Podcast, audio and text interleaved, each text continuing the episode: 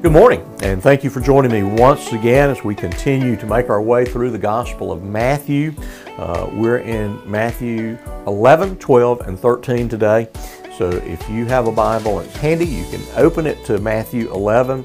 Uh, our focus today will be in verses 25 uh, through uh, uh, 30 in the Gospel of Matthew. Matthew 11, 25 through 30. So in chapter 11, uh, we see that um, uh, John the Baptist is uh, incarcerated. He's concerned uh, as to is Jesus the one we've been expecting? That is, uh, even John the Baptist didn't understand fully what Jesus was going to come to do and what his life and ministry uh, would look at look like. And so we see that in chapter 11. Uh, in chapter 12, Jesus reinforces uh, his authority, even authority over established religious protocol, and he warns uh, about uh, what it is to blaspheme against uh, the Holy Spirit. And then we see further uh, teaching and instruction and warning uh, from the Lord Jesus in chapter 12. And then uh, chapter 13, and again, kind of a favorite of, of Bible teachers, uh, various uh, uh, kingdom parables that illustrate for us what it is to be a citizen of the kingdom of the Lord Jesus Christ.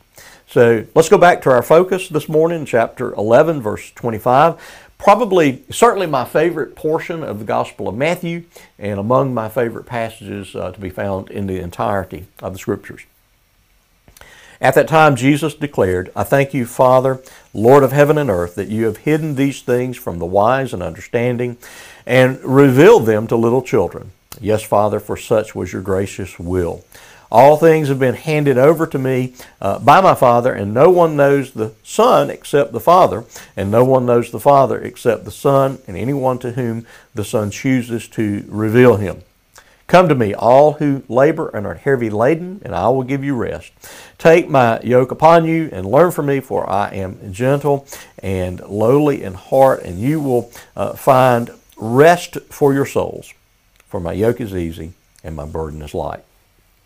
So uh, there is so much about the, the Gospels, particularly, uh, that challenge me. Uh, that uh, uh, seem heavy and, and seem uh, even worrisome to me.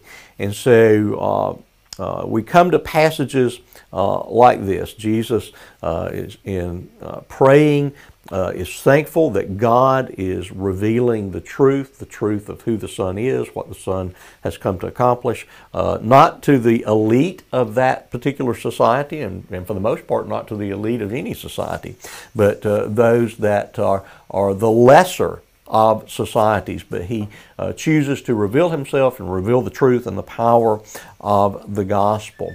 And so, in saying that, as he comes to kind of the conclusion of, of, of this section, uh, he offers what I think is one of the, uh, the great invitations to be found uh, in the Bible. And if I could say anything uh, about life, and I would say that my life has been extraordinarily blessed. But I would say also, uh, without um, uh, any, uh, any apology uh, that life is difficult. life is tiresome, that we get weary of the challenges of living in a fallen world. And so, in some sense, that's by design, in that when we realize that we can no longer pull our own weight, so to speak. When we realize the burdens of life are too heavy for us to bear uh, on our own, uh, then we are prepared to what?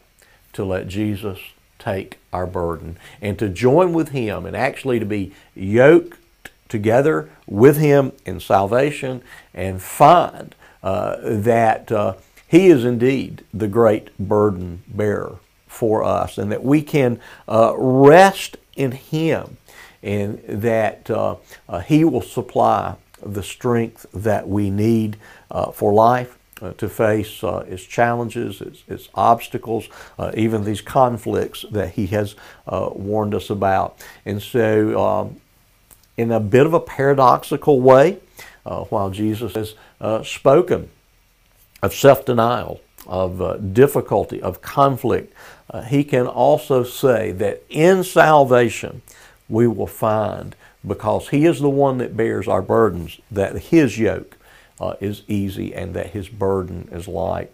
And that is truly good news uh, for us uh, that find ourselves weary uh, with the, the cares and the challenges of life. And so I pray that this is a blessing to your day. And I'll look forward to seeing you once again tomorrow.